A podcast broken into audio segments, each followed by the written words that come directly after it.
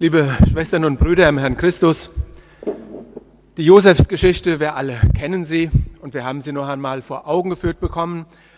Und das Ende, das ist wirklich großes Kino. Die Brüder, die dem Josef einst nach dem Leben getrachteten haben, sie bitten um Verzeihung und er gewährt ihnen Verzeihung. Alle liegen sich in den Armen und sie fangen sogar an zu weinen. Konflikte und Streitereien liegen hinter ihnen und die Zukunft liegt vor ihnen. Das ist im Moment, wo im Kino die Augen feucht werden und die Taschentücher gezückt werden. Großes Kino. Was sind das auch für herrliche Charaktere, Charaktere, Charaktere die einem da gezeigt werden? Vater mit seinem Lieblingskind, die elf Brüder, die vor Eifersucht platzen, der Stoff, aus dem gemacht sind, der Stoff für Dramen, für Komödien, ein Musical, da waren die Lieder, glaube ich, alle draus, gell? Großes Kino. Allein schon die Episode mit der Frau des Pharao. Die Comedian Harmonists haben es vertont in einem Lied, das ist mir die Woche untergekommen. Ich will es euch nicht vorenthalten. Da war die Frau des Potiphar, die ungemein erfahren war in allen Liebessachen. Ihr Gatte aber, au contraire, der war schon alt und konnte nicht mehr die kleine Frau bewachen. Da pfiff sie auf die Sittsamkeit und kaufte sich ein Spitzenkleid und fuhr hinab nach Theben, um dort sich auszuleben. Das ist wunderbar. Es ist eine Geschichte, in der viel Menschliches vorkommt. Gott kommt nur in einem einzigen Satz vor. Jedenfalls, Josef schlittert von einer Katastrophe in die andere, wir haben es gehört, und am Schluss heißt es, Ende gut, alles gut. Großes Kino mit allseitiger Versöhnung und Happy End. Die Menschen gedachten, es böse zu machen. Gott aber, wie geht's weiter? Gedachte es gut zu machen. Genau. Was hat das uns zu sagen? Wo kommen wir in dieser Geschichte vor? Wir Christenmenschen. Wir Christenmenschen. Was hat das mit Jesus Christus zu tun?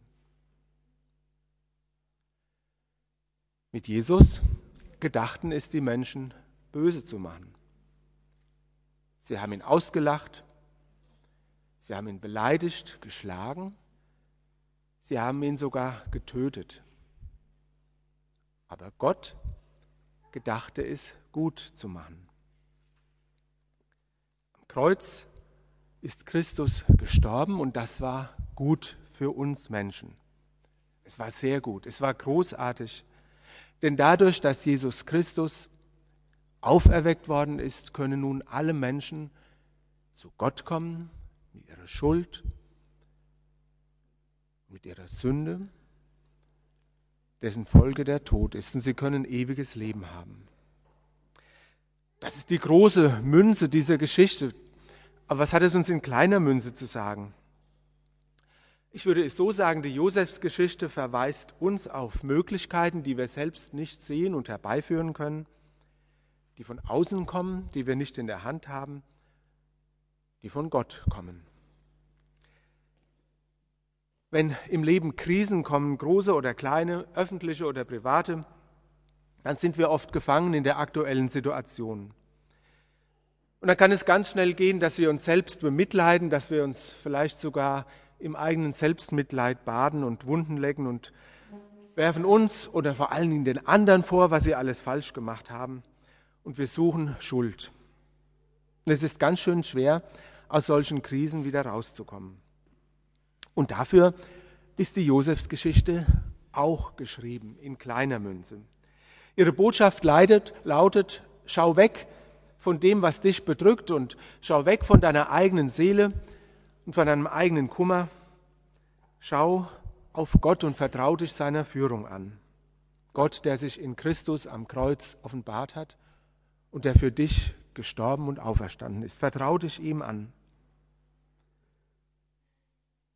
Josef, Jakob und die Brüder, die machen eigentlich nicht nur nicht alles richtig, die machen sogar ziemlich viel falsch. Streckenweise sind sie geradezu boshaft zueinander. Und doch ist nicht alles verloren. Es gibt mehr Chancen, dass es gut ausgeht, als uns so vor Augen ist. Die Zeiten ändern sich, die Konstellationen ändern sich. es gibt neue Zukunft auch für uns. Dietrich Bonhoeffer hat einmal an einen Freund geschrieben, ich glaube, dass Gott aus allem, auch aus dem Bösesten, Gutes entstehen lassen kann und will. Dafür braucht er Menschen, die sich alle Dinge zum Besten dienen lassen. Das ist ja ein Zitat aus dem Römerbrief. Gott kann aus allem, auch aus dem Bösesten, Gutes entstehen lassen. Stellt euch das mal vor. Und das ist das, was dem Josef aufgegangen ist in der Geschichte, als er diesen Satz gesagt hat. Ich stelle mir vor, dass das wie ein Geistesblitz für ihn gewesen ist. Denk mal an. So viel Schlimmes ist passiert und so viel Unglück und Komisches und Böses. Und Gott kann aus dem Bösen Gutes werden lassen. Stellt euch das mal vor. Habt ihr das gewusst? Habt ihr das gewusst, dass unsere eigenen Fehler, unsere Dummheit, unsere Sünde, dass die sozusagen das Rohmaterial sind, aus dem Gott etwas Feines und Gutes machen kann? Josef, der predigt hier sozusagen den Geistesblitz seines Lebens.